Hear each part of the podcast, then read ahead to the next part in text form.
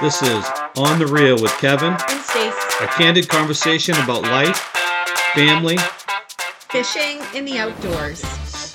and tonight we have a special guest, Riley. Hello. So tonight is Saturday night again for some reason. I know.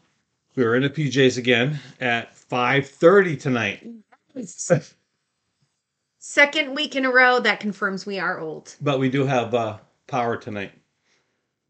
So tonight we have Woodland Farms Brewery, which is from Kittery, Maine. I'm surprised we haven't heard of them. Never heard of them. They got cool logos on there. I know they really do. Pretty graphic. And I'm drinking. I'm drinking. I'm drinking Blinky New England Indian Pale Ale. And I am drinking Ruby Slippers Raspberry Sour Ale. And I'm drinking water Yes. On the rocks. by Poland Springs. Brought to you by Poland Springs. Our sponsor. Hey. That's right. Imagine. Oh my goodness. What day? We had a very tasking day.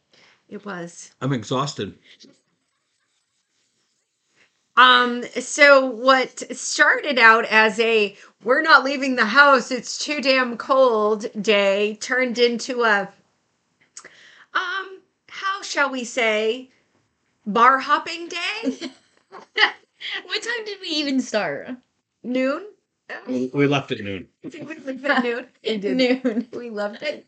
And we came back at five. I it's not too bad because you No. figure it's 45 minutes drive each direction. So that's not that bad. Went to three bars. Beverage stations, Riley. And at each place we spent $25. Literally on the dot. Oh my gosh, how crazy is that? It was 25 and change every place we went. And that is Kada, um, the River House dog, with her brought to you by Poland Springs. Poland Springs For the whole family. I know. We all get use out of it. You each drink the water, she chews on the bottom. That's right. So, what you don't know about Riley Oh god. is she is an undefeated fly casting champion.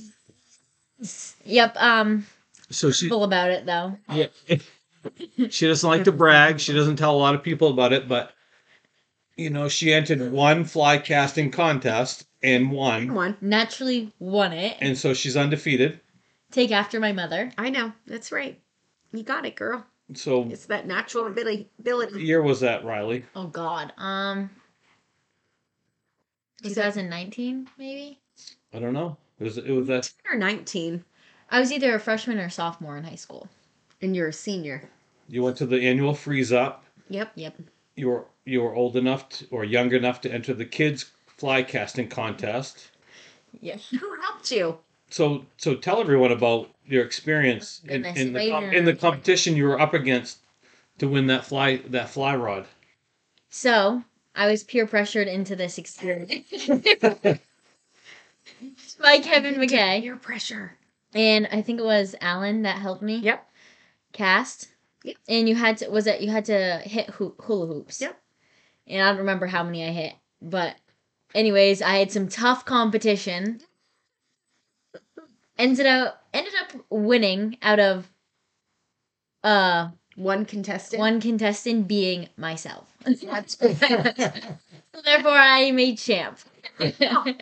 You, you won a very nice Echo fly rod. That's Yep. right. well, and I think Alyssa, my older sister, uses it more than me, but it's okay. Mm-hmm. But we I go. think- we do every spring. I think you you you so so Riley, how often do you get out fly fishing? Maybe about twice a year if I'm lucky. Yeah. And what do you normally fish for? Crappy. Is it crappie or cra- crappie? Crappy. Yeah. See, I'm with you. Crappie. It's it's From the south, it's crappie. If, if you're from Maine, it's crappie. crappy. It wasn't crappy. No.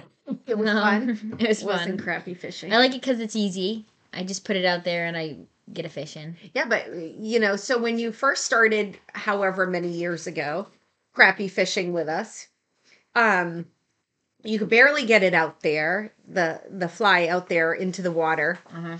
And you had Kevin take your fish off every time.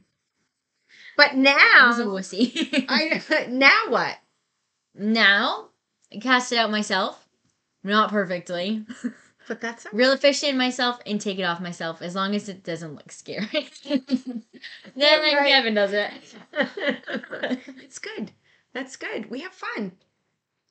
We can't tell our secret spot. Can't spot burn people. Especially for crappie. I know. Pretty hard fish to catch. I don't want to go there and have someone else there. they are loaded with fish there. Kevin McKay, Yes. we have questions for you this evening. Yes, well when we were at Where were we? we were at Black Bear Yep. Brewery Yep. in Portland. Bangor. in Bangor. And um Kevin asked us to write down two questions. Mm, Oh, could be a mistake. Boy. Go ahead, Do you Riley. want me to go first? Yep. Okay, so my first one is what is one memory as a child that you will never forget and still affects you to this day? Ooh. From fishing? Bam! Anything. I don't know. I have a lot of memories. I mean, you, You can have to narrow it down to fishing if you want. Well, fishing, um, it's hard. It's a hard one. So as a as a child, it's I don't know. It's tough because we went to Jo-Mary Lake a lot, hmm and my dad liked to troll. So I, I you know that's I remember trolling a lot, Yeah. and uh, I would sing. Uh, can't remember the, the the show that was on the radio, but it was always like basketball Jones. It was like it was like he was he was always singing. Um, there was always like a comedy, like Weird Al. At, uh, what's his name? Yankovic. Yankovic was would be on there, and Say it. so I'd, I'd always, as my dad would troll, I would sing these songs because I'd listen to him late night and hmm Right. we'd laugh, and I, I always remember him, you know, drinking a Budweiser and with trolling. Jo-Mary Lake. Let go, Yep. little gal. But I always remember also I remember we always fished Black Stream in Carmel. And I remember I don't I don't know. I think you talked about that last weekend with your parents. um You maybe touched on it, I think. right. And uh but I think I don't know what grade it was in, but we used to do science fairs.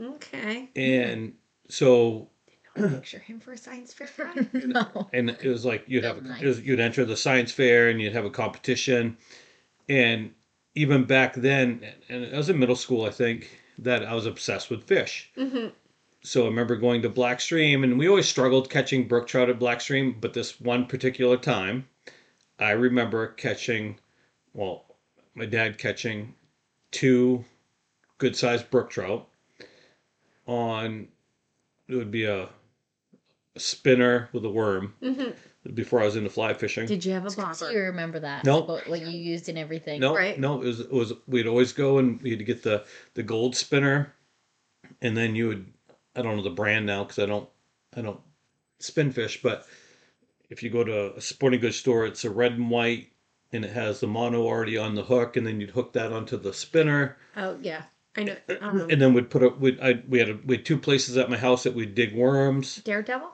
No, No. No, it was just a it was just a gold spinner, and uh, and he caught two fish. We killed one, and kept one alive. hmm So I dissected one of the brook trout, and and He's then really Bill Nye. I know, right? and then at and then I had a live one in the in the fish tank.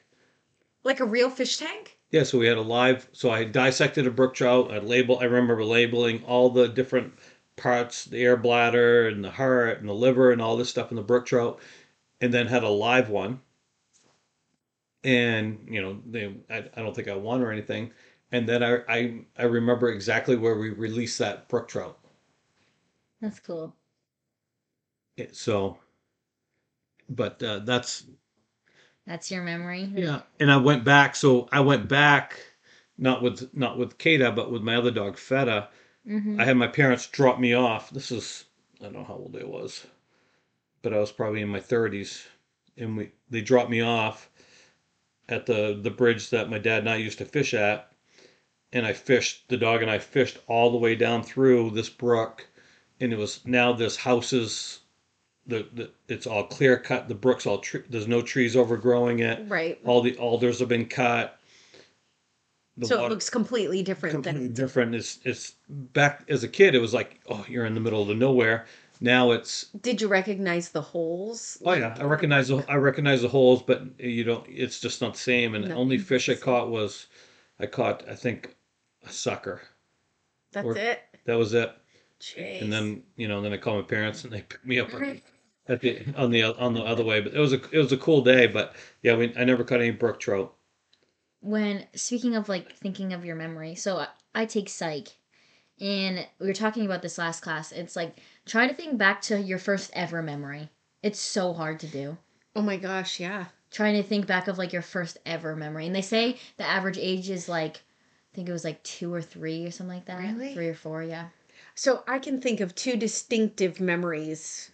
And I don't know if they're my first, but they're the ones when I think like of that kind of idea of going way back when. They're the two things that I think about.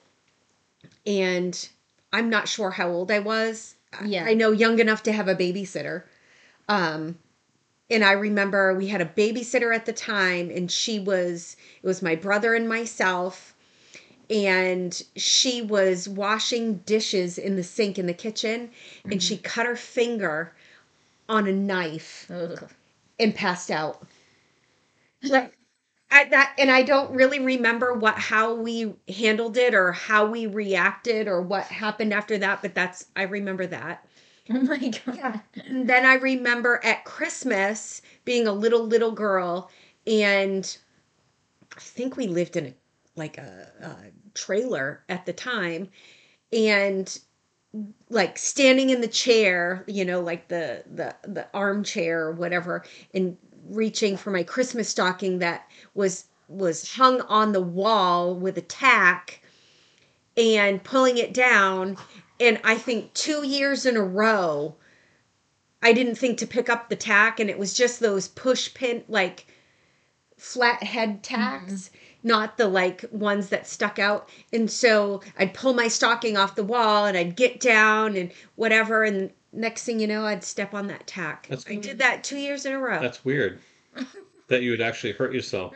we I, I Don't you have a big bump on your head right now do. I have a bump and a cut on my head right now. from something you did yesterday? I did. I was deconstructing and reconstructing a bed frame um, in the girls' room, and I was vacuuming to pick up my mess, and yep, lo and behold, hit my head on the. I really like I was one of the only ones in my class that couldn't remember their like I can't organize my thoughts to think of like no. the last memory I remember. I can't. Like, what do you think of?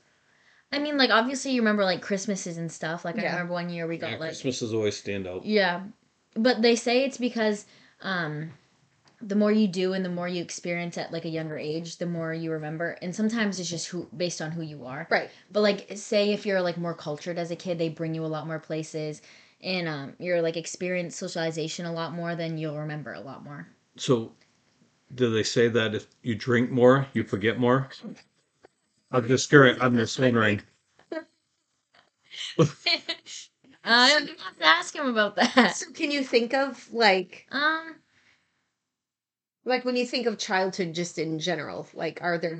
We say childhood. She's only 18, so she's still a child. I know that, but still, like little little like i remember like christmases like we got that really really big barbie house i remember that i remember like running downstairs and seeing um the bitty babies and we had like high chairs for them yes. i remember that i remember going to um I remember getting a Happy's house. Millennium Falcon.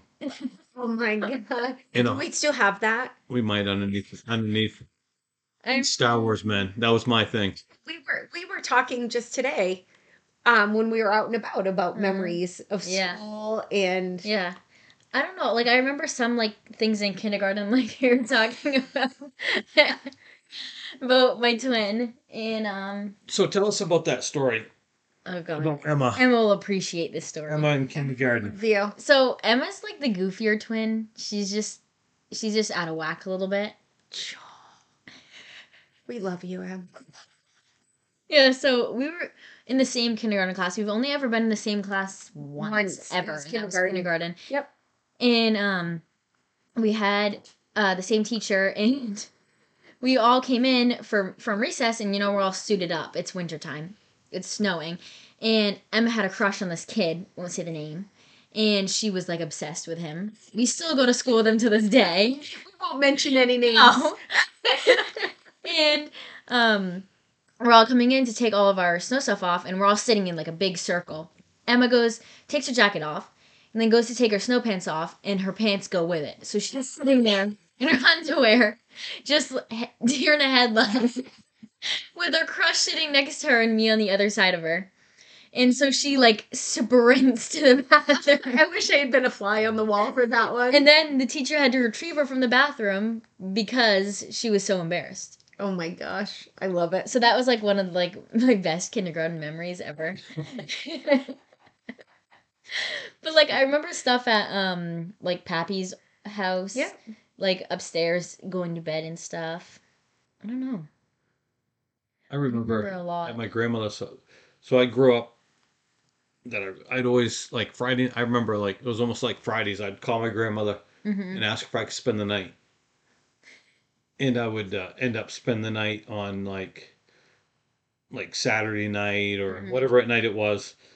But I would sleep in bed, so I'd sleep in bed with her, and I would take a flashlight. And I remember laying there in bed, and I was little, and I'd take the flashlight and I'd be like, "It's big, little, big, little," and, and I Basic concept. yeah, I, I remember like because yeah, if I pull it whatever it was, the light would the the circle on the ceiling would be really big, Right. and then when I put my arm up, it'd be smaller, and I would Yeah. and I'd do that, and Oh then my You gosh. can see the visual of this. I Right know. now. Seriously. and, and, and so as my grandmother got older, and she got you know she sicker, she slept on the couch. Hmm So then I'd sleep on the floor in the living room, Yeah. and that's I remember that I went to my grandmother's house all the time. But I also remember she had a, a screened-in porch, Mhm. and I mean I was little, and her sister lived upstairs with her husband John, and her name was Janie, and John would go to bed, and Janie and I and my grandmother we would be up until like one o'clock in the morning watching wrestling. Like WWE. Oh yeah, and, and I'd be like, I'd be like, Gram, that's not real. Yes, it is. Hulk Hogan. Yes. yeah, I remember. I remember. I mean, I'd stay up late Oh, and I ate all the cookies I wanted, all the chips I wanted. wanted to go to Gram's all the time. I went to Gram's all the time. I could do what I, I didn't have to answer to anyone. I could do whatever I wanted. Okay, So it's it's funny. So we were on the kind of like the grant. It makes me think of my grandmother when you talk about your Gram, and I have many memories, uh, much like yourself, of going to my grandmother's on the weekends, and um, my grandmother was a very I don't know how to describe her. I don't know if there's a word to describe her, but um she's gone and Yeah. I, I don't know, it's very if it's it's almost weird to think of it, but Yeah. my grandmother was um the type that would be digging in the garden, you know, on her hands and knees, you know, digging in the garden, um, you know, doing laundry, staining shingles, you know, I remember Q. yeah, staining shingles, but then Always doing stuff. but then it would be Thanksgiving Day, and literally the rest of the family is out hunting on Thanksgiving Day, and there's myself and my grandmother, you know, in the kitchen It just cooking. screams. Yeah, Yeah. and sound- um, and I remember like getting up at what seemed like the crack of dawn. Like I felt like it was still dark out, and you know, like I said, everyone would be out hunting, and there there we would be, you know, cooking the turkey and baking pies, and it seemed like we cooked all day, and and we we always left enough time to get pretty at the end of it before everybody got back, despite the fact that everybody came in, took off their hunting clothes, and usually sat in their long johns, you know, in in whatever, and and you and, and and there's great nana and myself you know all pretty in a dress. You know that's that's one thing that she always said to me was Yeah. you know don't be afraid to to look nice. You can always look pretty you know? Uh-huh. so i think i've always taken that with me where you know i do i mean i'm i'm out getting dirty i'm you know, throwing and hauling wood for the campfire and and I'm building stuff and redoing stuff and working on the bunkhouse, but yet, you know, when we get dressed up and and go out, I'm not afraid to Dress right up. look dress cute. right up and look pretty. Well, we know Riley does because it takes her two hours. To get, two, two hours to get ready to go fishing. oh, we coordinate. It's good. Yeah. All right. You gotta look good when you go fishing. you gonna be. You never know what You- picture's gonna end up on the gram. It's more of like doing it for yourself, so that way you feel better. Good. Uh, I agree. I mean, just because you're out fishing doesn't mean you can't look good. Is it true? Yeah. For me, Yeah, it's different for everyone, Go your Instagram. right? I look good. For me. Fine. All right. So Oh god, he's looking at me. no, no, Stace, do, do you have any any questions for for me? I do actually. I actually. still have one more too. Oh, you have one more. Yep. Oh, All right. This is an easy one. right. Okay. So this one, Fun one. um, so if you could drink one beer for the rest of your life, beer, just beer, what would it be? Which one would you pick? That's Since you drink a new beer every time, you make a podcast. that's hard. That's a hard one. Is it? We have to pick a versatile one. Yes, because I know you're gonna you're thinking it's gonna be Bissell Brothers. Mm-mm. No, No, it's I have one in mind that I think you're gonna pick, but I don't know. um, it's that's if I was just gonna drink a beer daily, which I don't. You know, we drink.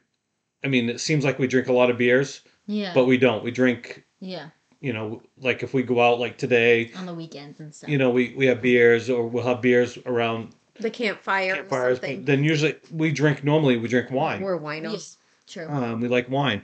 Um, so I like I think a, a lighter beer, even though I always tend to go to a IPA. yeah. Um, that that guide beer, Mhm. that's a real. It's a light. Sweetwater. That Sweetwater beer is really good. Um, some of the Oxbows have been really good because they're not like if I'm just hanging out, I have a tendency like to grab, you know, an IPA. Mm-hmm. But I think Okay, pick one. I can't. I don't. I don't know. I don't know if I to pick one brand. What do you think? I would pick. I thought that you would pick something like uh, Corona That's what I thought. because it's too. kind of like our our go to. Like Yeah, no matter where we go, we can always For, usually for drink generic, like uh, like a, Yeah. a popular beer, Huh. probably Corona. Corona. because it's universal. You can get it mm-hmm. anywhere. But I I don't know. I have a tendency, or we have a tendency to go for the microbrews. Mhm. You know, More so recently. well wherever wherever we are. You know, like went down with Rich. You know, was it Craft Life? Oh my God, they had the best. You know, they did they did really well. Uh, Marsh Island here. We love Oxbow. We, I mean, this is a good beer that we're trying here. I've never had it before. Is Marsh Island the one that's like stacked diamonds and all that? Yes. It's called. Yeah, it's is that what cool. It's called. yeah, those were really You good know, but like today we went to Black Bear, uh, Black Bear uh, Brewing. in that- Bangor. That was mean, really good. That was really good. I They mean, have a raspberry one similar to what I'm drinking right now. Wasn't it like something? so I, I Yeah, it was really. it's hard to pick grain. one beer. I think I have a tendency to. I think microbrews are better because uh, I'm like I like supporting like the fly shops Mm-hmm. instead of going to the big box. I like So beer's the same thing. You want to stick to like a Excuse local me. craft beer. I, Rather I, than I, I find that yeah I think I think that's the bread and butter of what we do. Yeah, literally. Whether it's beer, whether it's Fly shops, Where you it- shop. it- it's a, It's it's a small mom and pop. So, I it's not necessarily what beer; it's how I would yeah. pick the drink. Yeah. I guess I would probably pick to drink microbrews, local microbrews over Bigger brand. the bigger brands. the big box. Yeah. Corona Budweisers. Are you ready for my questions, Kevin? I don't know. Am I gonna cry? I might get emotional. Three? No. I do Oh, have you do three? I have three. Okay. Um, what are you most proud of? Oh. I might get emotional. Um, I don't know. It's it's that's a hard one. I mean, I'm proud of the boys. Yep. You know, I'm proud of you. But I'm also proud of my clients. you know, like Scott and in Heidi and you know, so The day ones. the what? The day ones. the loyal. You know, just you know, people you know, like that. I don't know, it's it's hard to pick what I'm proud of. You know, it's nothing I've done. It's it's the people around me what they've done. And the way you've affected them. No, it's not necessarily what I Because I think most people around you, you affect a lot. yeah, I, definitely. Yeah. I don't no, I don't really think it's me. I, I I really think it's them. Yeah. I just happen to be part of whatever journey they're on. Mm-hmm. You know what I mean? Uh, mm-hmm. You, you know, I think Heidi was on a certain journey, and I came along at the at a certain time and and helped her with that journey. Same thing with Scott.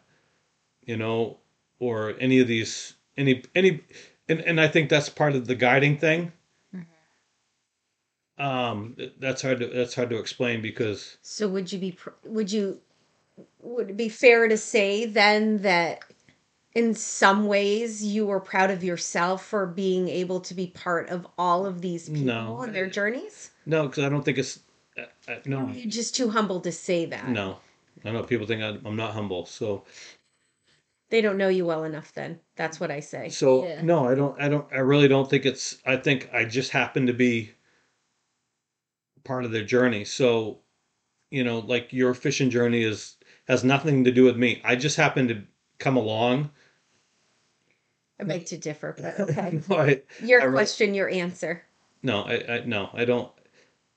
No, I, I really like like the boys. Like they've they've found their way into their wherever they go. I I gave them some guidance, just like you or you know Heidi or you know whoever that you know Phil or Jim or you know our friends that we've developed over the years. I just happen to be part of it. They they're on they're on their you know whatever they're going to do. Mhm.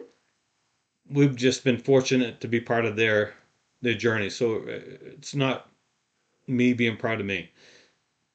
You know, I'm proud of I'm proud of those people. You know, proud of you. You know, even when Riley gets out, you know, once a year. No, seriously, when Riley gets out once a year and we we take her, you know, crappie fishing and and she's catch, you know, she's catching the crappie by herself with a fly rod. You know, you know, we're joking about you know her winning that competition. but with that said, she put the fly in the hula hoop. She was she wasn't competing. We did it for her. No, she wasn't competing against anyone. No, but She still did it. she still did it. You know, Yeah. so I'm very proud of her that she did that. And you know, no, she wasn't competing it, so she won. Of course, she won. But but she, you know, with that instruction from Alan, she she got that to go in the hula hoop. You know, I don't. I probably wouldn't have given her the rod if she didn't get it the the line in the hula hoop. Yeah. You know, I wouldn't. Yeah. and but so she's 18 so we'll say she was 14 when she did that Mhm. there was probably 50 to 70 people there watching her Right. cast into the hula hoop people that she never knew Has ever seen, never met. never met never never It's freezing cold. yep well but she did that so like that i'm proud of her for doing that because she doesn't know these people Yeah. and she did it But if you had to look back, you know, you're what, 50, you'll be 23. i feel like i'm 35 so Yeah, so so you'll be 35 Yeah. this year. Um looking back, you know, I mean, I I I get what you're saying, but if you have to look back, I mean there's got to be something that stands out. i don't know it's no every year is better Yeah. That's the main goal. Right, that's better. true. you know with with the guiding each year is better It's true. So with that said, what is it exactly that drives you to work as hard as you do? Because I literally in all my life don't think I've ever met anyone that works and is more self-driven to to do things more so than you. Like no one works uh-huh. harder. Like and I don't know if people know all of that all that you do. I mean, you you have mainflyfish.com, you've had that forever. you have your guides business, you work UPS, you know, I mean, just guiding alone is a handful. Right. I mean, you're you're posting on your website, you're posting blogs, you're writing articles for, you know, um the newspaper, you know, you have your your social media. I mean, you're constantly every single day, 7 days a week, 365 days a year, there's always something like and if you're not, you're you're thinking you should be doing something. So what is it I that don't know. your I don't know if it. your drive? What drives you? I don't know. I don't. I don't know if it goes back to. You know, it, I was in my my head it's always basketball. Yeah mm-hmm. You know, I never made the team. And it was always that was always my until I got I was a um, freshman in high school. Mm. Then I made the team. I started, you know, but I also had a coach that said, you know, you try harder than anyone else. And that's the important part. So therefore, you try harder than anybody else in life, Mm-hmm. I guess. and therefore you succeed. So I You can't go wrong. so I just keep on pushing. What's your ultimate goal? I don't know. I don't think there is one because if he sets it, he'll break it, and then there's another. There's one a to new that. You know, but now I feel like, you know, now I have Mike and I have other guides that, you know, booking trips for us. So even though I'm booked up, I got to keep I got to keep it roll, rolling. So how many how many year how many days this year do you can how many days can you actually guide I don't know.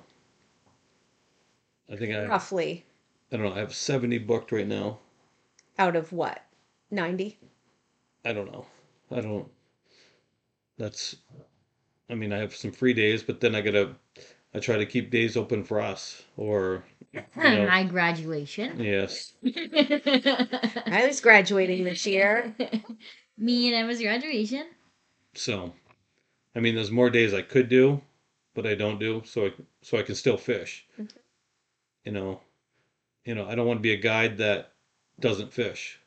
Yeah, because I don't think that will ever happen. Mm. So I have a question for you two. Okay. Oh, so you guys are women.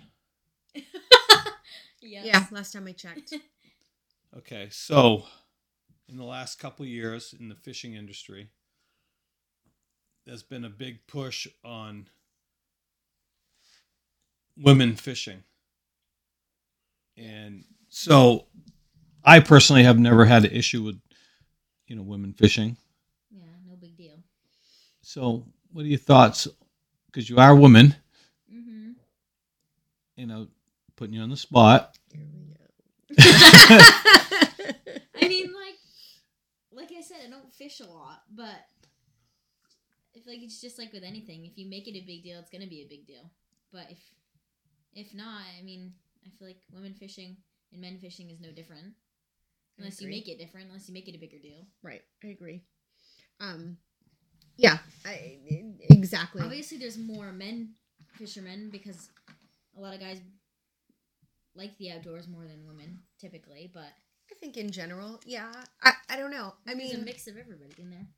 I think it's just like it's like many things. Yeah. You, you know, um what do I think of women in the fly fishing industry? I think Riley hit it on the head like there's women that fish, you know, it, it's it's no big deal. Yeah. I don't think it's any different than than men fishing.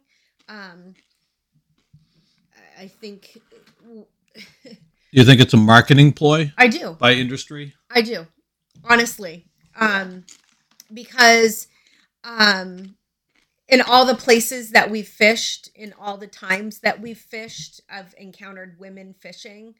Um I've never seen or heard of any issues arising because women are fishing. Treated women, no different. they're not treated any different are are there circumstances out there where it's happened yes absolutely i i'm sure Just like any. um just like anything in life um you're going to have issues that arise um so to say that it's that it's non-issue no i i, I can't say that but to me uh my, again, it goes back to what Riley said: is if you make it a big deal, it's a big deal.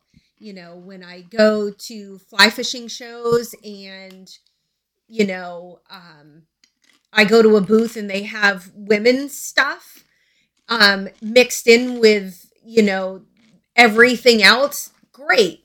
If I have to go off to the side because they've done some women's only expo, I'm going to be honest, I'm probably not going to head over there.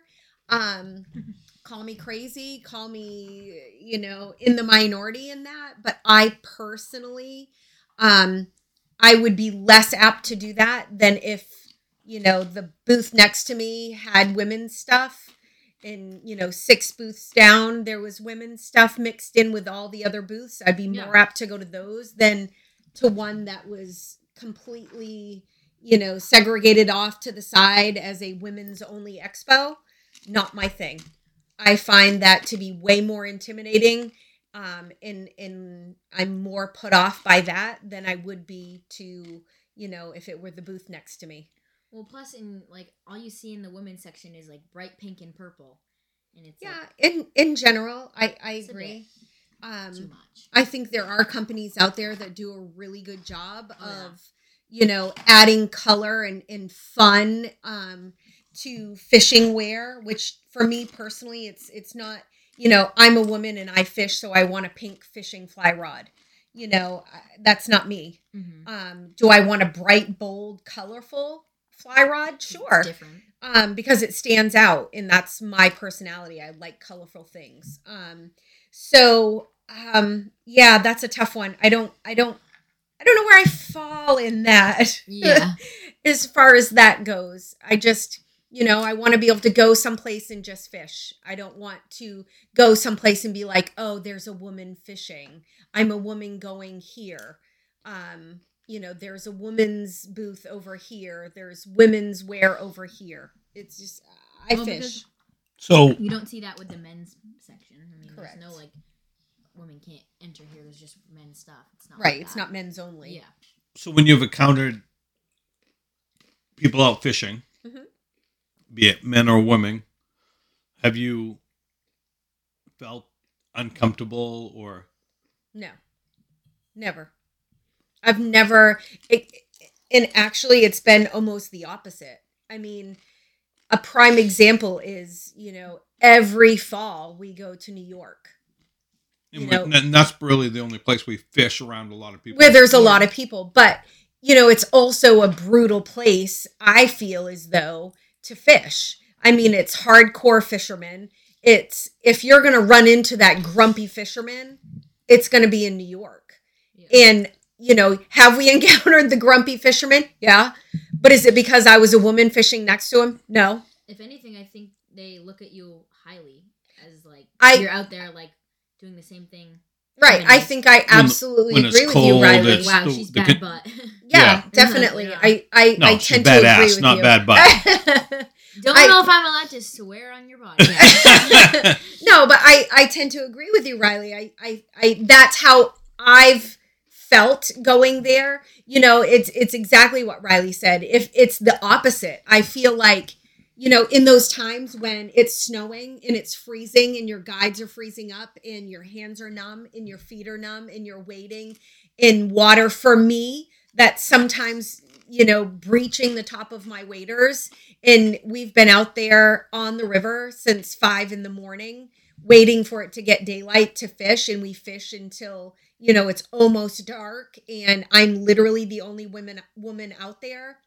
You know, I think that you know, in all of my personal experiences, I've had nothing but positive feedback from from our friends, from the people that we encounter on a daily basis in New York. I think it's holy shit, like I can't believe you get her to come fishing with you. Say nothing about stand out here all friggin' day yeah, willingly. willingly you go willingly to try to catch a fish that you're, you know, ultimately going to throw back. You know, I mean it is a weird concept to think about. I know it really is.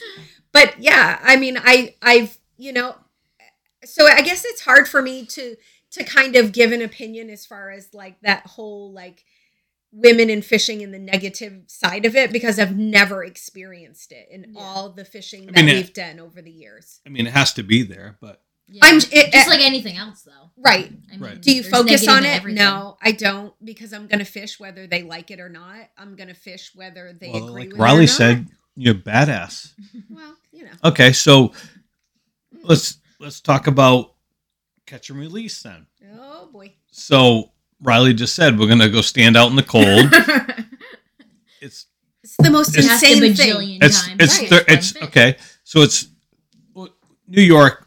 We'll talk about New York because that's it's it's hard. It's hard. It's hard fishing.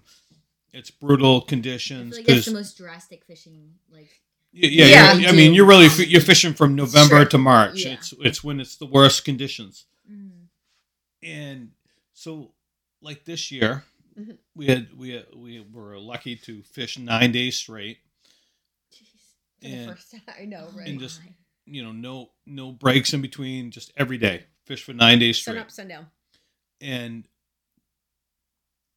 the you know on the last day Mhm. you landed you know a beautiful probably 10 to 12 pound steelhead Mhm. And you were so excited and you're pumped and we took pictures and then you let it go I know. And that makes it worth it. The I know. trip. Like, So- I know.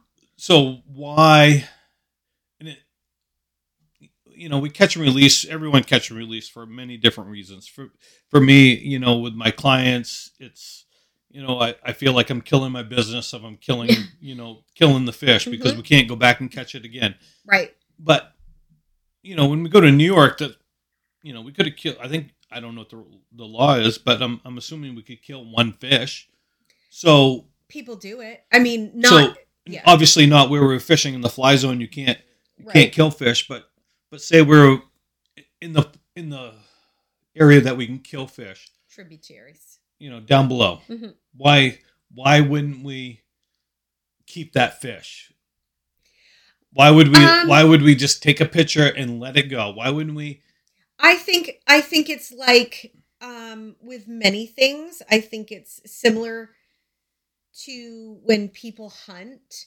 Um, you'll get people that will hunt and kill anything that they can get for the sake of saying that they got it. You know, people fish and they they caught it, so they're going to keep it. Um, you know, and then you get people that you know they're only you know hunting or fishing for certain things you know some people like us it's it's the fun in the process the experience more than like right you're not getting like it. You're not fishing to catch the fish for the fish. The like fish. meat. well Like, Exactly. You're doing it for the well for me i mean yes we caught it's fish the adventure Yeah. I, we caught fish i caught fish you know when i think back at that to that trip it really had nothing to do with the i mean yes it's the fish that brings us there and it gets us there on every every trip like every guided trip i do the fish gets us there to the water but it doesn't it's not but the adventure isn't that fish that you're holding no because Yeah. it was it's everything in between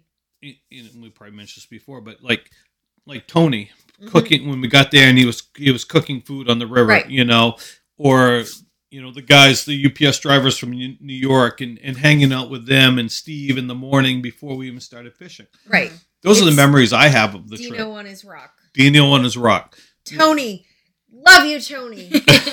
Not landing a steelhead. I feel you dude.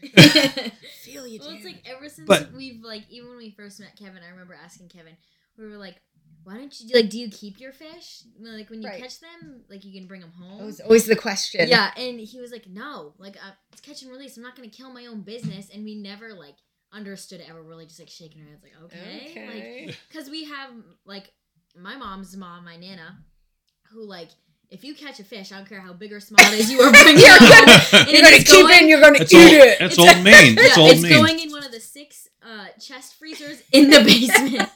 It's so true and we will fillet it that night, and she will show me how to do it. that's right So, like, hearing him With say bare we don't, hands. yeah, we, we don't, no gloves yeah, hearing him say that we don't like kill the fish was weird, but now that I'm older, it makes sense. I yeah, I I, I do. I I mean, I definitely feel the whole. I I agree. I think people all, people do it for different reasons, you know. I personally, I like fish. I don't like fish that much. Um, I mean, I enjoy. I'd enjoy. be sick of fish I- if you. Yeah, ate I- everyone. I am enjoy like uh, the last fish I remember kept keeping was with Jax. Mhm. on And- the island. Yeah, in in our, in I mean, uh, as long as I live, I'll never remember that. I'll remember that day that he wanted to keep a brook trout, and we went, and I caught a brook trout, hmm and it was keep keeper size for Maine, and I showed him, and and he s- and he said, "Well, I didn't catch it." I said, "You want to keep this one?" He said, "I, I didn't catch it." I said, "All right, I'll let it go." And then he catches a brook trout hmm it was eight nine inches whatever legal and i'm like all right let's keep this one he's like he looks at it and the beauty of the fish and he's Mhm. like well how do white perch taste and i said they're really good and we let the brook trout go Mhm. and we floated down and we caught couple white perch. We kept those. And i hadn't i mean i haven't cleaned a fish in years because I, I just don't keep them and so i showed him how to clean the fish and and I I didn't scale the white perch. I just took them and I put them over the fire, and I, I remember just letting them cook over the fire with the on a stick with the it wide open on the Right, flames, Right. and uh, and we put a little salt and pepper on it, and just and Yum. picked the meat off off the white perch. And it was like it was amazing. So good. But I also remember when the kids were really little, and I want I didn't want them to grow up not keeping fish. Not I didn't want to have that environment that you had to keep and catch and release everything you cap yeah. because Like you couldn't keep you, fish. yeah you couldn't keep fish. I didn't want to have that mentality of you know you can't go hunting and you can't keep fish. Yes, legally you can keep fish. Let's you can keep your your limit. So I remember keeping crappie or crappie, crappie Crappie. crappie. And I remember like showing them how to when they were just little. You can eat crappie. Yeah, yeah, they're very good eating, especially this time of year. He didn't Like tell a me that. whitefish? Yeah, this especially this time of year when there's no worms or anything. This is a great time to keep them. And uh, so I remember- you know, cleaning them and showing them, and and they had no interest as a little kid. Like, yeah, I don't want to They- do that. no, and they were they were devastated. But I also remember going back to memories. I remember there was a little brook near my house.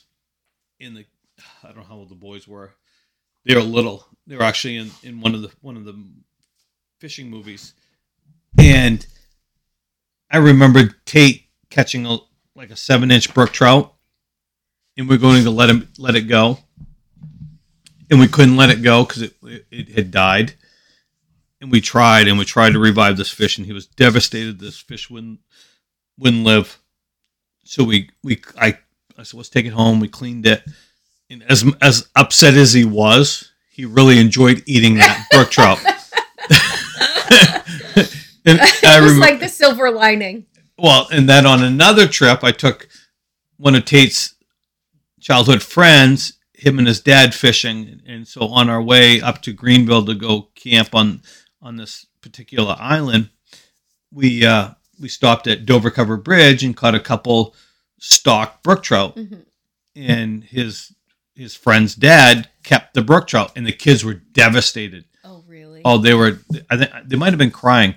They, they were devastated that they kept kept the brook trout. They kept their limit, and then we we were sending up ten on on on this island, and we got our campsite all set up. And I remember the boys were first in line, to get To eat the brook trout. the brook trout. but they were devastated when we killed the brook trout. See, I I don't I mean for as many fish as we caught and killed and cooked, I never really ate it uh, growing up. That was I didn't like fish. The only fish that I remember eating growing up were smelts. And I remember like having to clean them and that was the grossest thing I've ever experienced in my whole life. And I swear to God, like as an adult, I will never do that again. like I remember what standing at Oh, the we're kitchen. keeping next year's. We're keeping Oh every no! fish this year. Oh no! Like I remember standing at the kitchen sink in what seemed like the entire sink full of smelts, and I'm sure it Mm. wasn't, but it seemed like it. With a pair of scissors, you cut the head off, and slit down the body and take your thumb and like drudge down the body Yeah, you and get like the get the the stuff Oh, out of the gross. backbone. yeah, and you know, my mom, like, God love her, cooking those right up, thinking they were the best things since sliced bread, and me wanting to gag.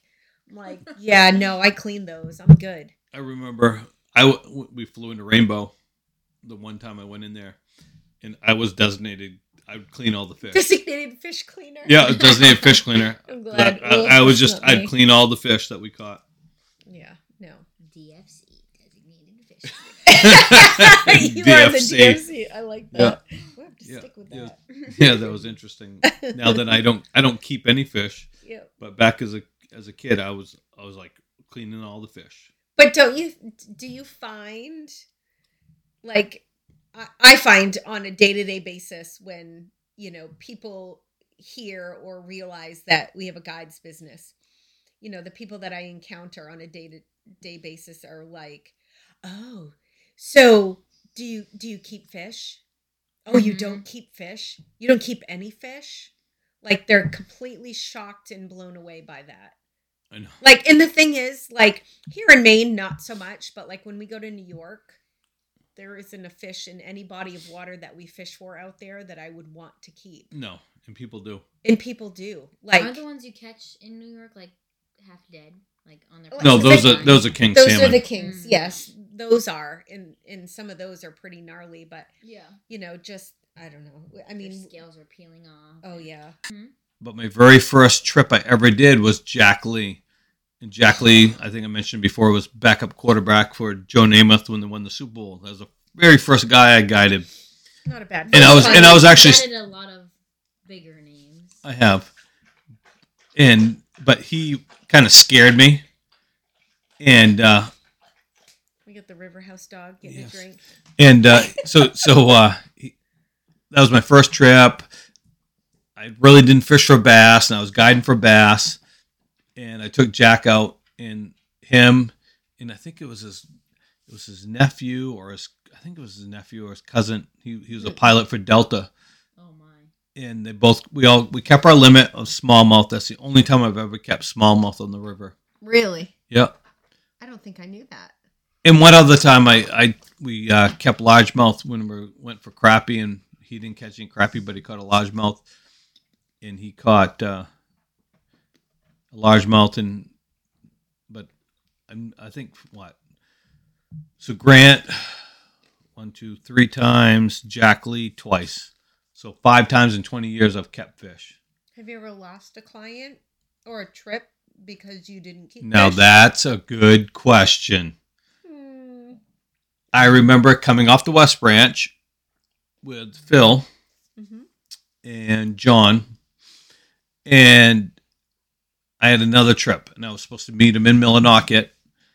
And when I came back into service, well, before I, I went out of service, the the wife had had booked a trip, and she said, you know, you know, I'll pay you once, you know, my husband and son come back with their limit and I sent an email back saying, you know, I don't, I don't keep fish. You know, I'll bring them back at safely at this time. Yeah. So when I when I was coming out from, you know, I dropped John and Phil off. I was supposed to meet the new clients at the, you know, the Irving and Millinocket, and I got an email saying that you know, she just got back from Alaska, and in Alaska they get to keep all their fish, and and she and she was canceling the trip, and she was really pissed off. Well, Mm. The way I looked at it, I get to go home early right.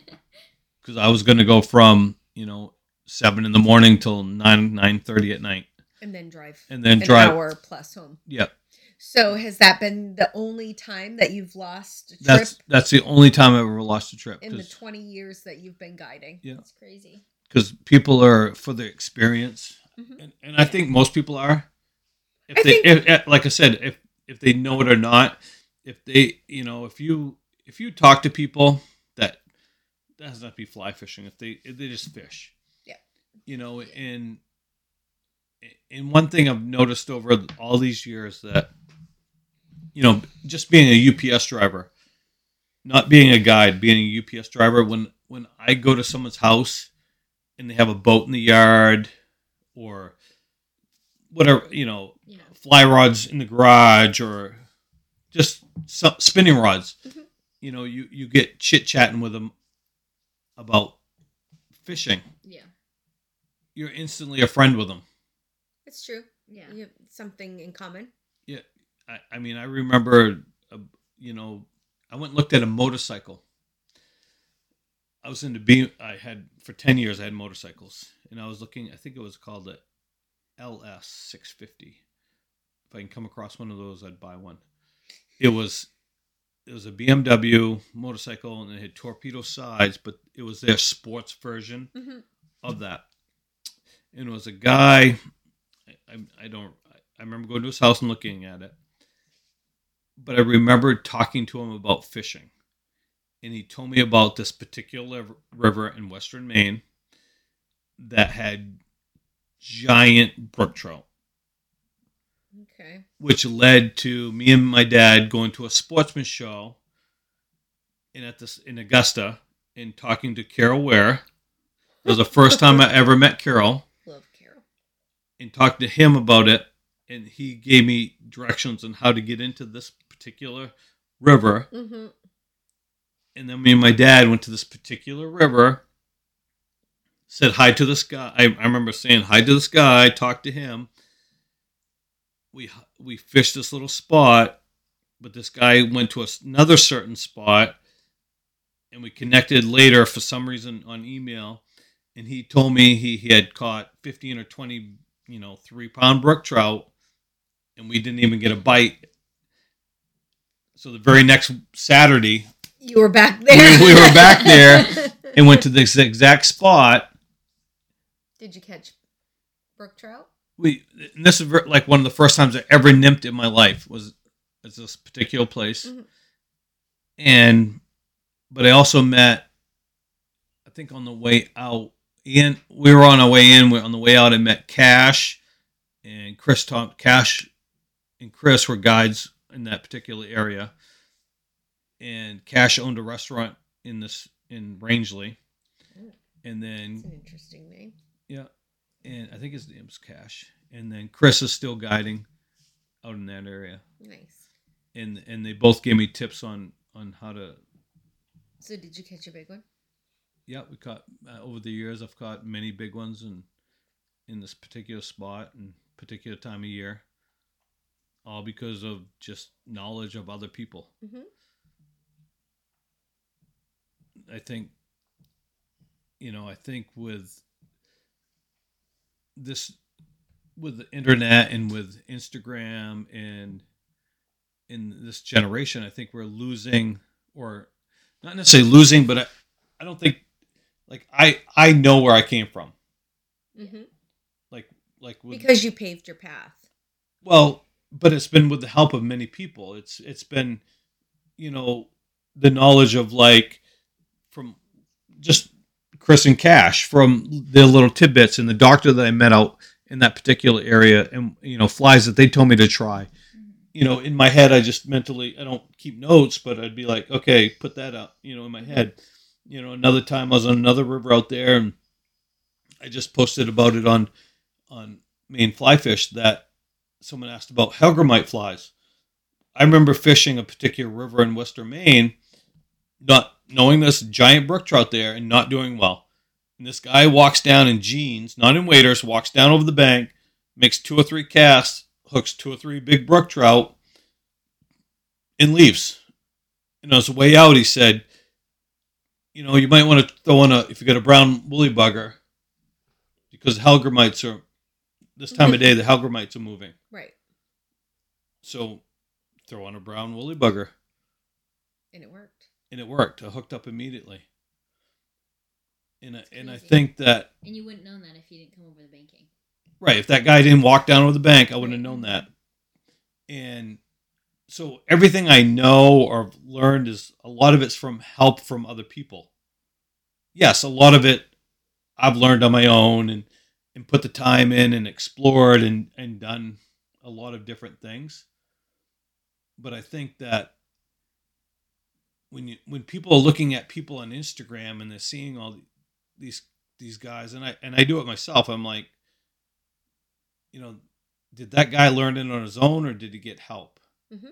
did he get help from the internet and you know a lot of you know a lot of knowledge I have is from you know old time guides that I I'd pick their brain and and ask them questions or you know like Jim from Eldredge Brothers you know I spent many years fishing with him. But fresh you- water salt water and did he did he necessar- necessarily teach me to how to guide?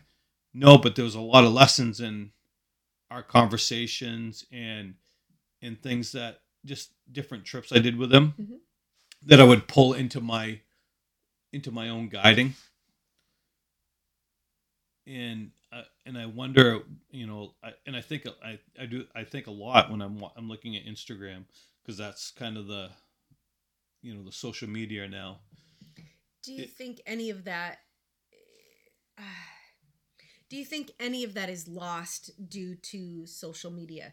Do you think um, the whole paving their own way, going out there, putting the time in to figure stuff out for yourself? Yes, there's always that level of knowledge that you acquire from the people that you meet and you see you know occasionally the the guy that comes over the the bank in jeans and casts twice and catches monster brook trout I but think so. but i think the bulk of your knowledge and your experience in where you are now not only as a fisherman but as a guide has been firsthand I, you know because there was no Maine fly fish there was no instagram there was no social media Well, to guide Yeah. you well it's like the reason I started Maine fly fish because at the time uh, there was nothing from Yeah. from for me around this area there was nothing so I started Maine fly fish to help people in the to get started yeah. but I think I was I, I think my generation is the last generation that would go out and do a lot of us a lot of stuff on on their own. Yeah, well, it's like with anything, like even just something small, like on the internet, we now we type everything for English class, and we type every paper we do. So it's like I'm not a very good speller, or I can't. I'm not. I like I do not do well with grammar at all, and I Mhm. think that's only because every single time you spell something wrong, it's highlighted, and you click on it, it gives you the right answer. right You, you copy and paste. in the yeah, correct you copy and paste spelling. your essay. Oh, I into- suck at writing. Yeah. My hands cramp up when I try to write something. yeah but it Grammarly but is it like does. everybody's best friend. Like, but it does go back to that it does But go I back think without to that, I would I would have like had been forced to learn how to do all that, and I would be a lot better at it to this day. But I mean, it's not like internet's gonna change any like at any time soon, so we're always gonna have that there for us. Right. So like, say one day all of a sudden it's just not a thing anymore, then we're screwed. But I just wonder, like, it, it's it's hard to know, like when you go on to social media, because I think you, you know, it's just human nature to get caught up sometimes in in you know the fish porn that you see and you know you get caught up in you know how many followers someone has and how Yeah. many views in in in whatnot um and i guess for me it, it i don't get caught up in it because at the end of the day like they're followers it means nothing exactly, um you know It's just because you sharing what your life, and what you're right you got 10,000 followers or 30,000 followers or a million followers you know it, it means nothing it I don't doesn't know. mean Every time I put you in a bikini, I get more, more followers. So but no but my point being you know whether you have 2000 followers or 20,000 you know does it yeah 20,000 does that mean you're a better guide than you are when you had 2000 no it doesn't. You're just more publicized. you know it just means that you know more people happen to click on the follow or the like or the whatever you know um but at the end of the day does it really mean anything? No Instagram actually considered I don't know if they are or maybe they did for a period of time, but they considered taking like likes off, like so it's not a Really? thing anymore. Like I don't know if they're still doing it, but that's what I heard a while back that, that they were interesting it's very interesting take that aspect away from it. right But would it be Instagram if it was you didn't have your likes? And I mean, everybody that I know, likes aren't really a big deal. I mean, I guess to some people it is, but I really don't think it's that that huge of a deal. Some people do watch it, and I mean, that's all they do when they post a picture. But at mm-hmm. the end of the day, I mean, are you posting it to watch how many people like it, or are you posting it to show other people what you're doing, Right. and what you're up to, and how you're doing? Right. I think, like like for us, I think for me, I try to show them what we're doing here. Yeah, You know what Maine Fishing Adventures is about. Right. You know the Tiki Bar, the River House. To kind of give them a window into our world. Right. And what it's like to be here. Right. I mean, You at the end of know. day, it's like enter- just entertainment Correct. for someone. I else. And, agree. and and that's Yeah. kind of what the podcast is about. It's Mhm. it's us. What we're doing is what we normally do, except for Right. we, we, we entertains me though. Well- in the car, plugging in my aux cord. yeah, but we're, but and then I hear Right. but we're Kevin's like annual bikini picture, and I'm like hitting my head off the dashboard. but this is what we do. You know, if we don't have the TV on, you know, we're talking about yeah, what's going on on Instagram or we're having a dance party on the table. right. Um, You and Emma are dancing on the counter. Been known to do that.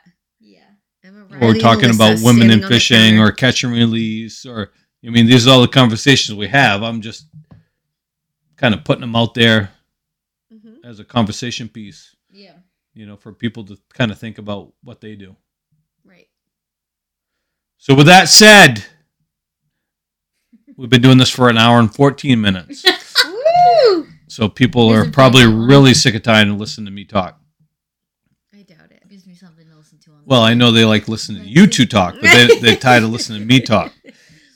So we're gonna wrap up. This was on the reel with Kevin and Stace with our special guest Riley. We'll see you next time. Thanks for listening. Bye.